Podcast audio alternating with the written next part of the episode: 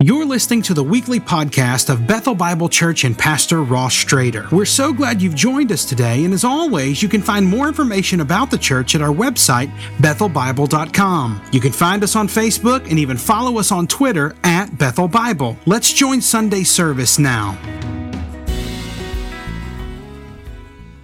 All right, if you got your Bibles, go to 1 Kings chapter 18. The last three weeks we've been together, we've been in a series, uh, we've been looking at marriage. Uh, the next three weeks, beginning next week, we'll look at uh, parenting. And this morning has nothing to do with either of those, uh, or everything to do with it. It depends. It's a, this is what we call in the preaching world a one off, okay? Uh, it means I'm not the, we're not in the middle of a series, or we're taking a break, and I got, I got a favorite chapter of the Old Testament. And so that's where I want to be. 1 Kings chapter 18, and we're going to walk through uh, walk through this chapter together this morning. This is, um, you know, we love underdog stories. I mean, we're kind of drawn to that by nature. I mean, you know, the, the story of Rocky Balboa, great underdog story. Um, uh, Rudy, right? You know, Ru- we love Rudy, the, the, the little engine that could. I mean, maybe not. All right, so, anyways. But we love them because, so, you know, so maybe there's an obstacle, maybe there's a bully, maybe there's this impossibility. You know, I mean, that, that you, you, you remember the scene. I mean, Rocky standing in the middle of the ring against Ivan Drago, the, the huge guy. I mean, just totally massive man. And little Rocky standing there. And, he, and Drago says, I'll break you, right? And Rocky looks at him and says, Go for it. Yeah. And just everything in us is like, Yeah, you know, it's on. The underdog's going to win here. Um, we, we, love that. We, we love that. Uh, there's a sports writer uh, came up on my flipboard this week, and he was writing about um, uh, Leicester City um, soccer team. It's this thing they do in England. All right, so. But it, evidently, they're this great underdog story. This uh, one of the greatest. He calls it one of the greatest underdog stories in the history of sports, and he cites all these other underdog stories. But th- this is what he says. He he, he really focuses in on the story of the coach on the things. It's, it's, a great little paragraph. Says, But there's another story that's just as captivating, a, a story that's impossible not to root for. Every single person's had moments in their job where they feel like a failure. They've been so publicly ostracized by coworkers that they've questioned their own self worth. They've had their skills and work ethic dragged through the mud, Everyone has asked for multiple chances only to fail again and again. That's why the Leicester, uh, Leicester City manager, Claudio Ranieri's story is so easy to root for. He's the everyman. He's the one that's been beaten down and humiliated, yet his search for redemption and acceptance is so relatable. It's, it's story that makes this Leicester City team so easy to support Ranieri, like the team he manages, is the ultimate underdog. He, he's the, he goes on and recounts the, the life that this guy's had and the career that he's had and the, and the, the ridicule that he's taken. And, and yet he takes this team, a team of a bunch of misfit uh, soccer players, I guess, and, and, and, they, and they win and they do what, what no one thought could ever be done. And so you read the story and you you're looking for a soccer game to watch after it. You, we're inspired by that. Well, this morning in 1 Kings 18, this is one of those underdog stories, maybe the ultimate underdog story of stories. It's the story of uh, the prophet Elijah. And he goes to a king, Ahab, the, the bad, wicked, evil king, Ahab.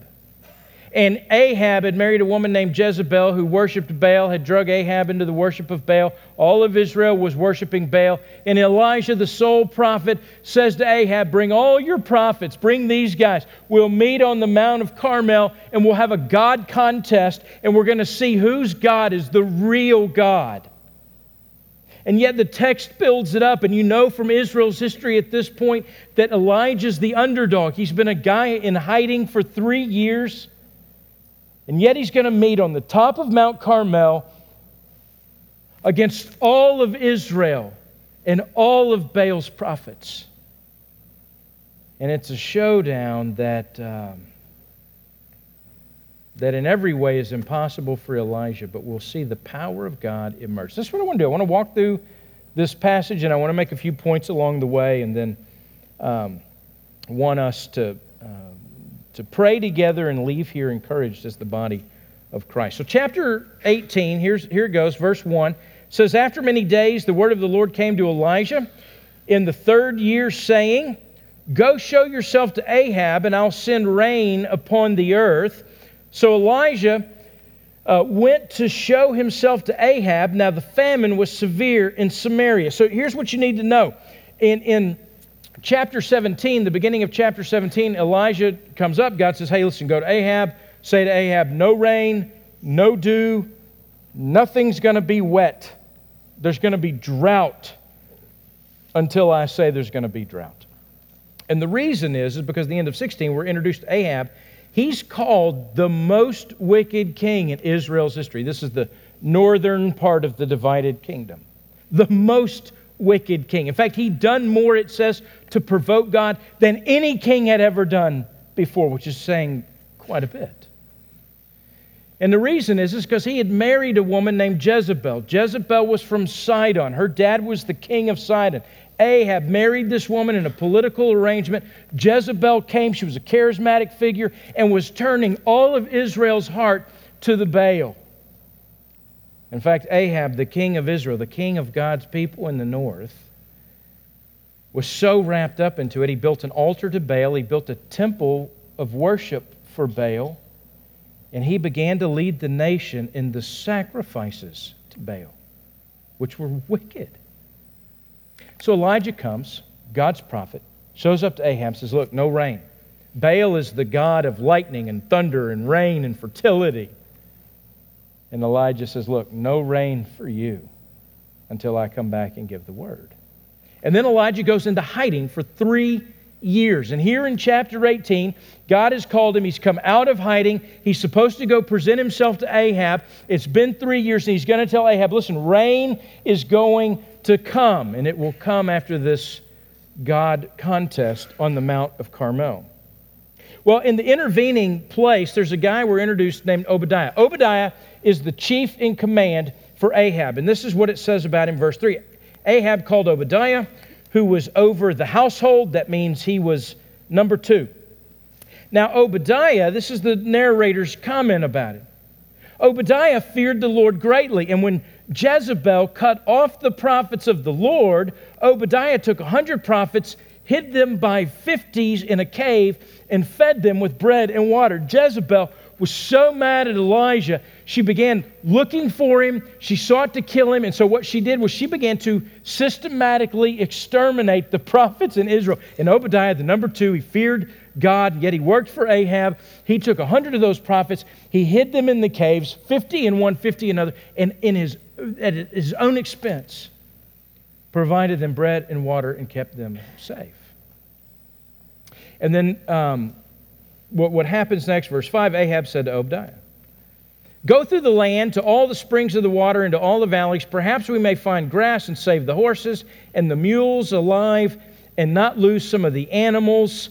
So, where Obadiah is presented as a guy of great character, he fears God and protects his people. Ahab, the king, married to Jezebel, all he cares about is econ- economics and the horses for his military.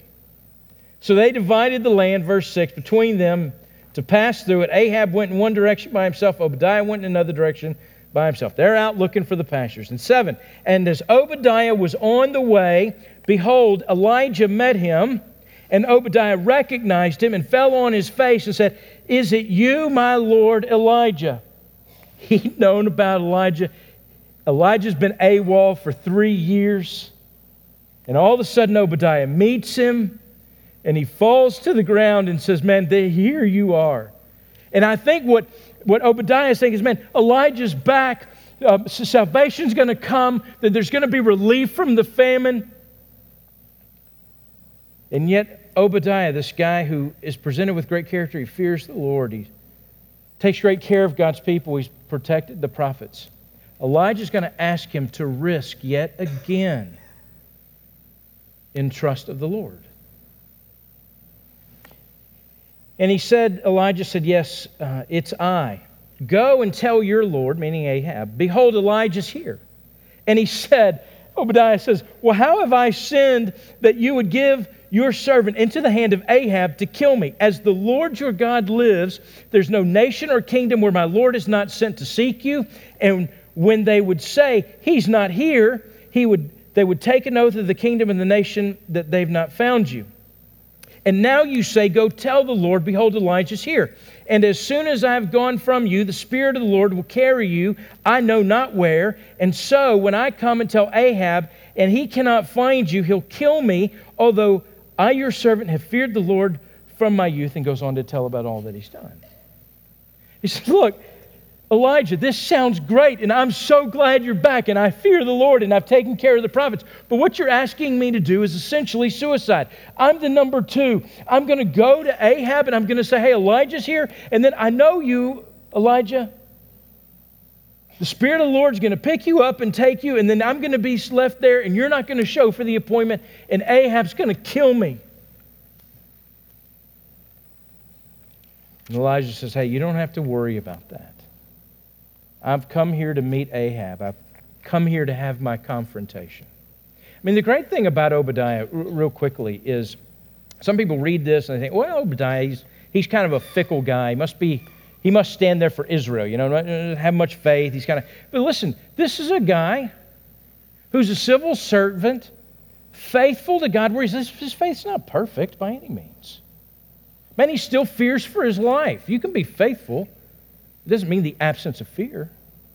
But he's a guy who's risked his life. He's a guy who's trusted God. He's a guy that, in the midst of all of the craziness that's been going on in Israel and all of the things in which this wicked woman Jezebel has done, he's a guy who took some folks at his own expense and at the cost of his life, and he hit them and he protected them. And then he comes and says, Man, I, I don't know if I can do this, but, but Elijah, if, if you're saying this is what God wants,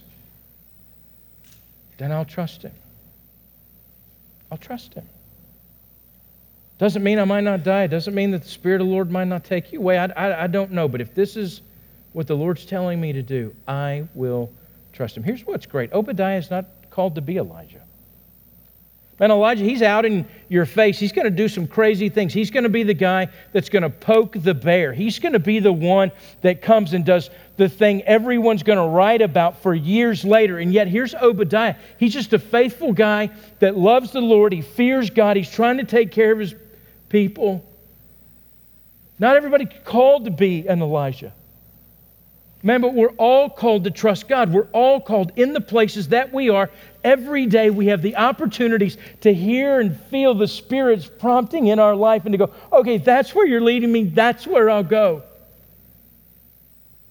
Man, I don't know. It might, it might cost me a really awkward moment with somebody. It might. But Lord, if this is where you're leading me, that's where I'll go. That is faith. It's an important prelude to what comes up because the whole issue in the story here is who do you trust? I mean, who do you trust? Why do you do what you do? And doing what you do, how does that reveal who you believe God is? Who are you trusting in? Are you trusting in the real God of the Bible? Or somehow, unwittingly, unknowingly, You've created a God in your own image that you are worshiping. This is going to give us some things to think about here. Well, so Obadiah does it. Ahab and Elijah meet. Look at verse 17. It says, When Ahab saw Elijah, Ahab said to him, Is it you, you troubler of Israel? This is what a, a he's a troubler. So the last time Ahab saw Elijah, he showed up. There hadn't been rain for three years. You're causing all this trouble. Don't you see there's, there's drought and there's famine? Look at all the things that, that you've caused. Look at all the mess that you've made, Elijah. You're the troublemaker here. Look at what Elijah says in verse 18. And he answered, I've not troubled Israel, but you have, and your father's house, because you've abandoned the commandments of the Lord and followed the Baals. Here's what's so interesting who's the real troublemaker? Is it the one who came and pronounced God's? So, in one sense, Elijah speaks for the real God.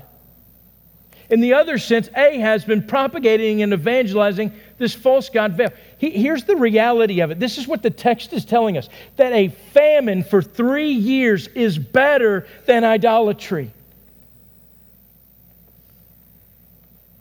That no matter what might come in your life, no what hardship, no what famine, no, no drought, no, no difficulty, I mean, whatever may come in your life is better than idolatry. That that which comes from the hand of the Lord, no matter what it is, is better than idolatry. And it is better for you and for me to say, God, I'll trust you. Three years famine, 40 years famine. If I lose everything, I will trust you. Rather than to turn from Him and to seek your needs met by some other God. Now, so far I realize this doesn't translate. You think, well, I, there's no Baal. I, I, I know there's no Baal. I mean, I might not know a lot, but I know there's no Baal, right? I mean, there's no Baal church. I, I, I know that. I'm not, I'm not seeking to worship Baal. Let's go on a little further and see what happens. In verse 19, it says, Now therefore send and gather all Israel to meet me at Mount Carmel. And the 450 prophets of Baal and the 400 prophets of Asherah. Asherah was Baal's mistress. And all of those who eat at Jezebel's table. Jezebel is financing the, the prophets of Baal in the land of Israel. And he says, Listen, I want you to go. I want you to call all of Israel, bring all those prophets, and meet me at Mount Carmel. And here's the thing Mount Carmel is this great spot. You, we know from ancient history that Mount Carmel is a place that was always viewed as a sanctuary and always viewed as a sanctuary of false gods, the, the, the gods of the, the Egyptian gods, the Canaanite gods. In many ways, what Elijah's doing, he's saying, listen, there's going to be a God contest, and you get home court advantage. We're going to play this out, and it's going to be in your stadium with your audience. And bring everyone that you can find. And so in verse 20, it says So Ahab sent all the people of Israel, gathered the prophets together at Mount Carmel. And Elijah came near to all the people and he said, How long will you go limping between two different opinions? Vacillating, dancing back and forth between two different opinions. If the Lord is God, follow him. But if Baal, then follow him. And the people did not answer him a word. I want you to see the scene here. Israel, or this part of Israel, the 10 tribes in the north, their forefathers are the ones who had been in slavery in Egypt. God had come through Moses and claimed them, redeemed them, had said to them, Hey, listen, you're my people. You're not just slaves of Egypt. I know that's what you thought for 400 years, but all along you've been my people. I am the God of creation. I am the only true God, and you are mine. And so he redeems them brings them out of slavery, brings them out of harm, brings them through the wilderness, and wants them to lead them into the promised land. The generation that came out didn't trust him. The generation that went in, we find from the book of Joshua, the book of Judges, and so on, didn't trust him. The people begin clamoring, well, here's our problem. We, we don't have a king that we can see and touch and, and, and, and pay reverence to like all the other nations. So God relents. He gives them Saul. Saul's a king for a little while, and then he anoints David, a man after his own heart. David reigns for 40 years. He has a son, Solomon. In fact, Kings begins, the story of Kings begins with the anointing of Solomon, the son of David. The wisest man who ever lived who lived his life incredibly unwise. By the end of Solomon's day, he'd married a bunch of foreign wives. They'd drug him into adultery, and it sets the stage for that after Solomon dies, the kingdom divides. God's people are in a civil war with each other. Ten tribes go to the north, Israel. There's a series of, of tribes, of, of northern kings. And every one of those kings is recorded in the book of Kings, First Kings, Second Kings, and not one of them is good. Every one of them does evil in the sight of God. And Ahab, the seventh king of the north, in chapter 16 says he's the most evil of all of them. He did more to provoke God to anger than any of the other kings. And Elijah steps up, meets all of these folks on Mount Carmel. All these people that have been caught up in the lie that Jezebel's been saying and Ahab's been affirming. And the lie is this listen, there's lots of gods.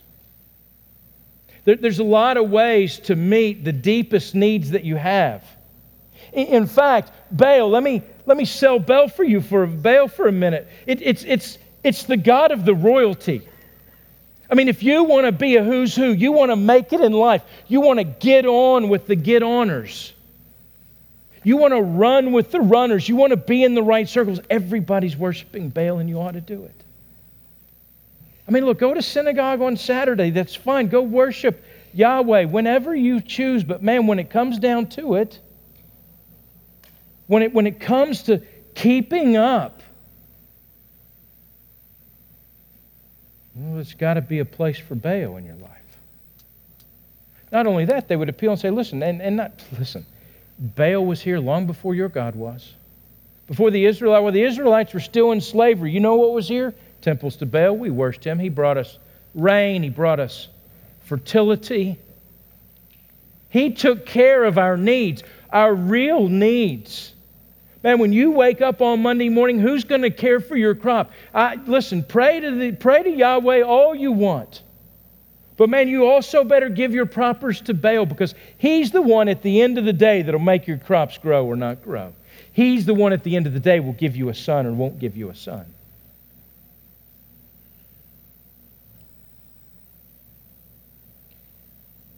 They had a history, they had a royalty. There was also this idea that, listen, the God of the Bible might be good for philosophical discussions up here, but in the day to day, man, there are things we need to take into our own hands, and the only way that we can do that is we do that through the worship of Baal. See, it's pretty hard if you're an Israelite. I want you to imagine for a second.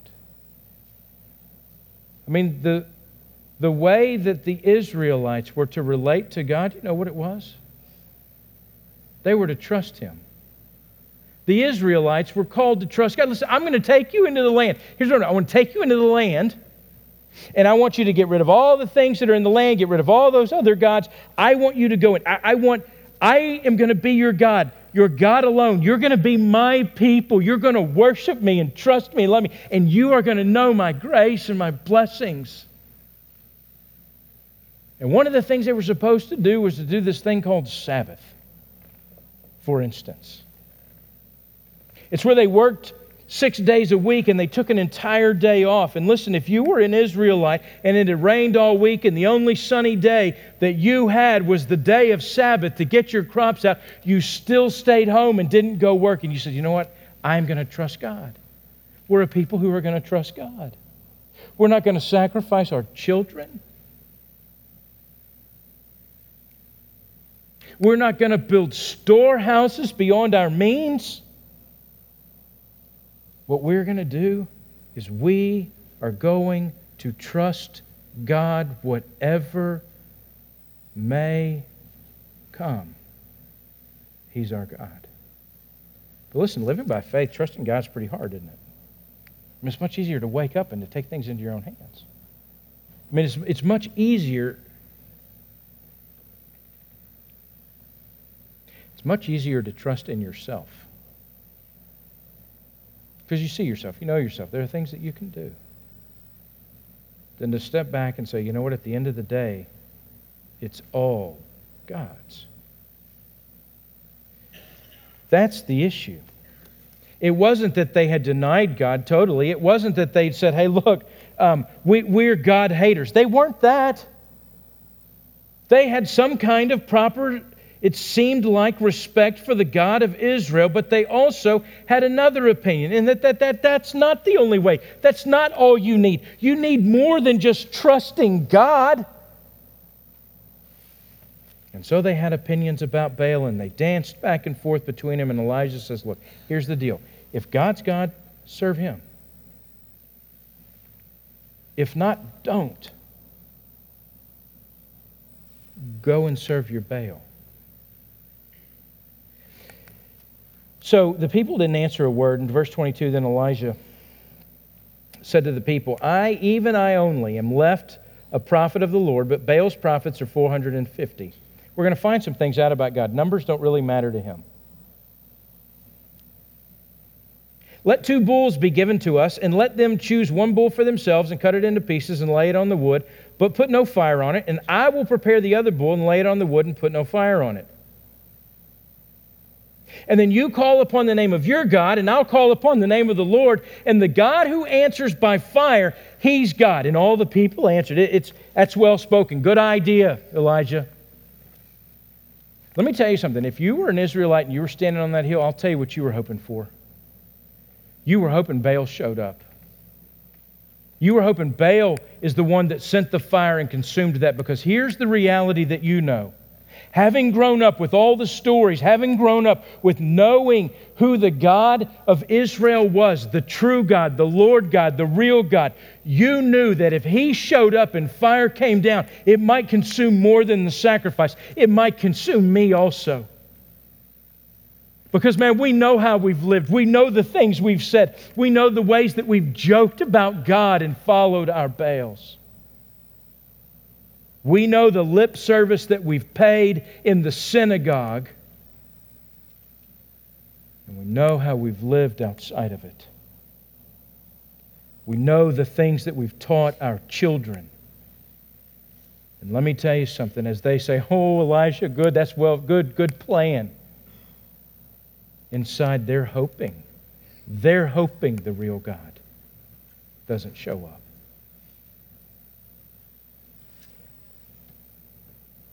Well, in verse 25, Elijah said to the prophets of Baal, Choose for yourself. You get to pick the bull. This is your place, home court advantage. You pick the bull for your many, and then you call upon your God, but put no fire on it. In 26, this is what they do. Listen to all the religious gyrations they go through.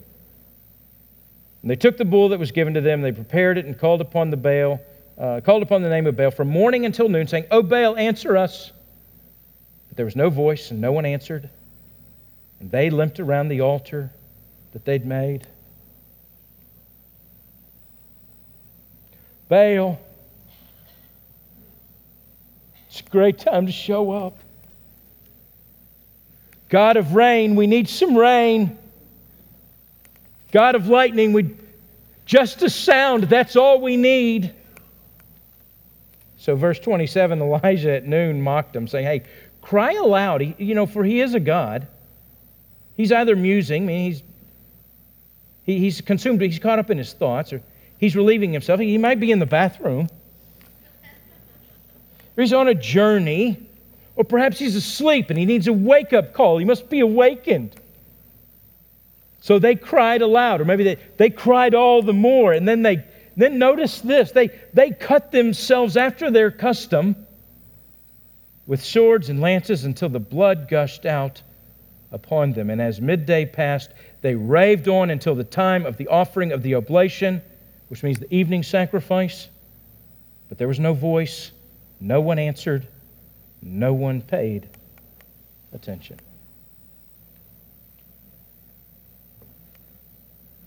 There's nobody that was that would have been recording the history of the day that would have said that the prophets of Baal that they didn't have religious fervor. No one would have said about him, well, it's not that they didn't do enough. They did everything. everything that the customs said, down to the place of, of, of harming themselves, of, of shedding their own blood to try to appease their God, to manipulate Him, to say, hey, God, if we do this, will you then? They knew what their God demanded. He demanded sacrifice, even the sacrifice of them. Oh, there was a, even the sacrifice of them slashing themselves. Listen, this is what the Baals do to us. We, we are not, um, I mean, we're disconnected from this passage by time and space, but not by theology. I mean, the reality is, is what, what Elijah is saying is listen, when you create a God in your own image, your God has the same deficiencies you do. He has a short attention span. He needs to go to the bathroom, and sometimes he's hard to get up in the morning. That's your God. You create the God in your own image, and this is the thing. He demands everything from you to the point of your performance, to the, to the point of all of your energy, to the point of everything that you can do to appease Him so that He'll finally come through for you even to the place of shedding your own blood. Let me ask you, as you think through your life, what are the things that demand everything from you? And that as you perform for them, expend your energy on them, try to keep safe and secure so you don't lose them? What are you hoping comes through for you at the end of the day? Who and what do you feel entitled to by the things that you're doing? That's a great question to answer. Who is your God? That if I do this, then this will come through. Is your work your God? Is your children your God? If I, if I raise them just right, if I do all of these things, They're going to be everything I want them to be. They're going to make me proud. What are you giving your life away to that you feel entitled for it to answer you back? Listen, sometimes I think we have a, an evangelist, evangelical Baalism. You know how that looks? Well, look, here's the deal. I know, I mean, I know, God, you've been telling me to get in a life group, and I haven't gotten in a life group. I don't really like people, but okay, fine, I'll get into a life group because I really need some things. I really want you to answer me. I really want to feel closer to you. So I'll get in the life group. I'll, I'll even set an alarm at 6.30 in the morning, 6 o'clock in the morning, to be at the 6.30 men's Bible study. Because I know, I know this time, if I do this, then you'll do that. Why do you do what you do? Why you do what you do reveals who you believe God is. Am I doing this to appease God? Am I doing this to get His attention? Am I doing this to finally somehow feel His pleasure? Am I doing this so that God will come through for me? Am I doing this so that God will fulfill His promises? Am I doing this so that God will accept me. Listen, those things aren't bad. I, I, think you should read your Bible more. I think getting up in the morning and reading your Bible, that's a great thing. If you're getting up in the morning and reading your Bible so that you hope God notices and will hear you, then you're getting up and worshiping the wrong God. Joining the life group so that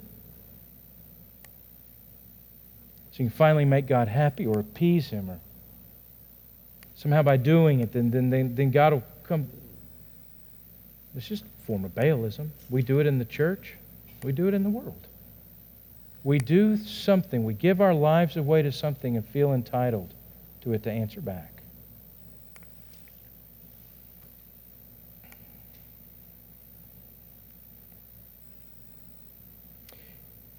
There was no voice. No one answered. No one paid attention. There's a word play here we don't fully see in the English text, but the words there, no voice.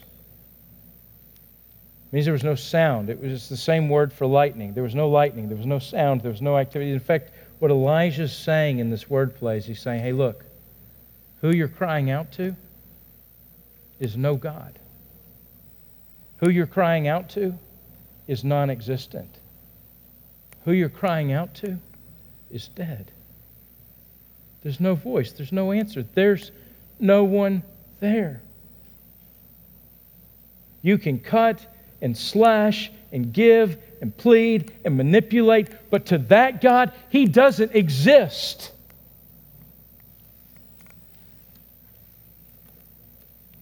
In verse 30, there's going to be a change. Notice, there, notice there's no fanaticism on part. Uh, Elijah's not a fanatic. He didn't say, okay, everybody, dim the lights, cue the music, close your eyes, and raise your hand because, man, here comes God. Didn't do that.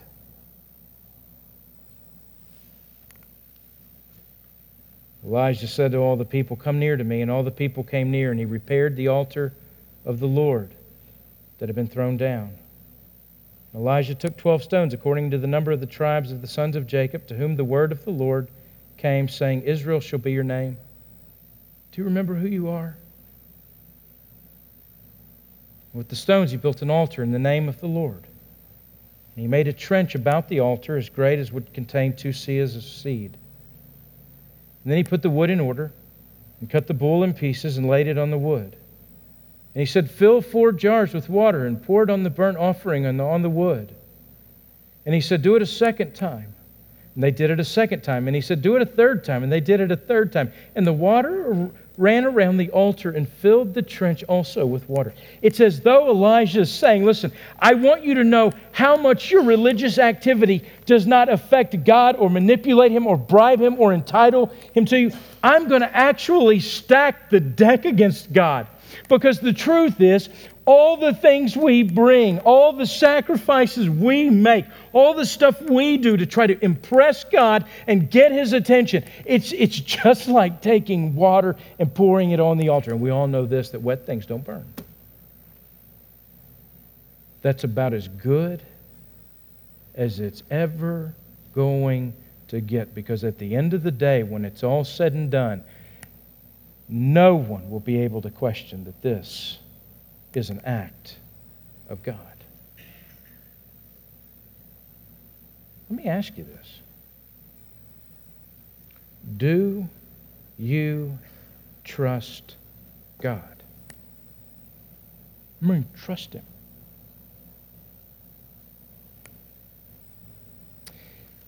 tell you one place that you can assess this in your life, and then we'll move on. What do you do with your sin?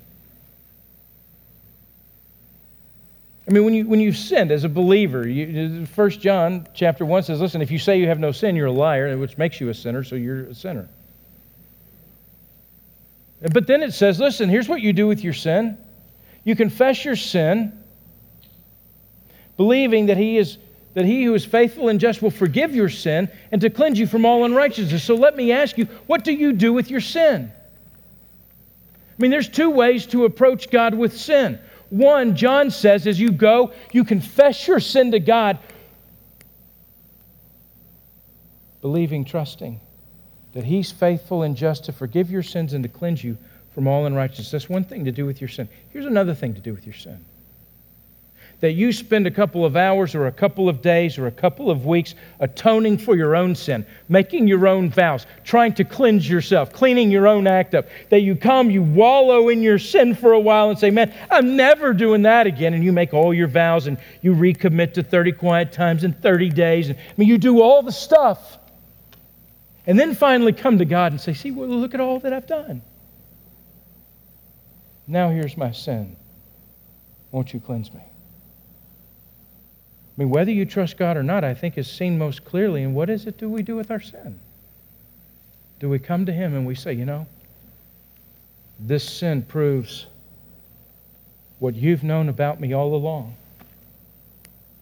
that I'm not holy and I'm not righteous and I have fallen from your glory. And the truth is, I can never do anything.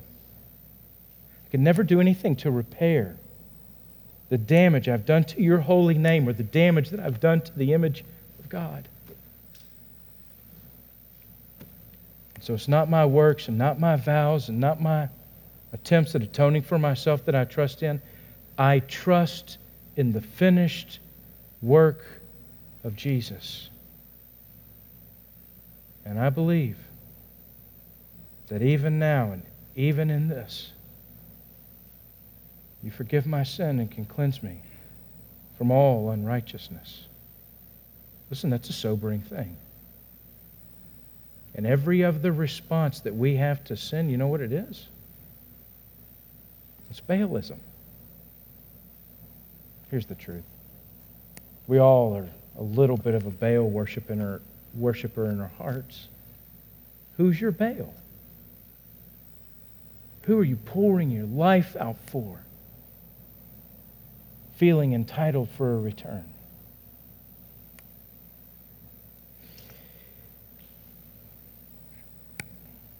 So the, the sacrifice is soaking wet. In verse 36, and we'll end here. At the time of the offering of the oblation, Elijah the prophet came near and said, O Lord, God of Abraham, Isaac, and Israel, let it be known this day that you are God in Israel, and that I'm your servant, and that I have done these things at your word. You know, I was looking at this this week and I thought, you know, well, what were the Baal prophets doing? What they were doing by? It would have had to have been their own word, their own mind, their own creation, their own thinking. This is what God must want because it's what I would want. Verse 37 Answer me, O Lord, answer me, that this people may know that you, O Lord, are God and that you have turned their hearts back. Then the fire of the Lord fell and consumed the burnt offering and the wood and the stones and the dust and licked up the water that was in the trench. And when all the people saw it, they fell on their faces and said, The Lord, He is God. The Lord, He is God. And then Elijah takes all the prophets and slaughters them, and that's a different sermon for a different day. Listen, if you want to know who God is, let me, um, let me help you notice where the fire fell. Who deserved the fire on that mountain? Israel. That's why I think the people in their hearts were hoping God really wouldn't show up because they knew the judgment would have been for them. And yet, what God does is that He sends His fire down, He consumes the the, the sacrifice, the soaking wet, soppy mess of a sacrifice, licks up the water and leaves the people unharmed. And the, the fire consuming the sacrifice is evidence in the Old Testament that God is satisfied. Listen, it wasn't a bull, and it wasn't because it was the altar, and it wasn't because of the stones, and it wasn't because of Elijah, it was because of God. And because God, in the ninth century BC, could look forward 900 years to the birth of Jesus, the one fully God, fully man, the second person of the Trinity was going to come into this world, was going to live this life that we could never live, and then was going to go up to a hill, to a mountainside, and offer himself nailed to wood as the sacrifice, the one consumed by fire, so that we wouldn't have to be. And that the fire of God's judgment consumes the Son of God on the hill at Golgotha And we, we get to know the, the warmth of His love and His grace and His power. It's not about the religious activity you do. It all comes down to from beginning to end in God's Word. Who do you believe? Who do you trust. God has made the way for you to be reconciled to Him. God has made the way for your sin to be forgiven. God has made the way for your conscience to be cleared. God has made the way for you to know that, that eternity that, that sits in your heart, that, that desire that burns, that doesn't seem to be any answer to in this life, God has made the way for you to know Him. And it's not by any of the things we naturally do, it's by believing Him, trusting Him. That at the end of the day, and at the beginning of the day, and at the middle of the day, we'd look and say, I am God's because of Jesus. He loves me first. I don't have to do anything to appease him or bribe him or manipulate him. What is, who is God that he would need anything I have anyway? But that I would trust him. Even in the midst of famine, even in the midst of drought, even in the midst where there's no rain and it seems everything's lost. Will you trust him? I'll tell you, my prayer for us is that we'd be a people who evaluate. What do we do with our sin? Who is it that we worship? Who is it we're giving our life away expecting entitled something back? Or are we a people who, like the folks on the Mount Carmel, would see the power of God displayed in the sacrifice of his son and say, That's the real God. That's, that's the real God. I trust him.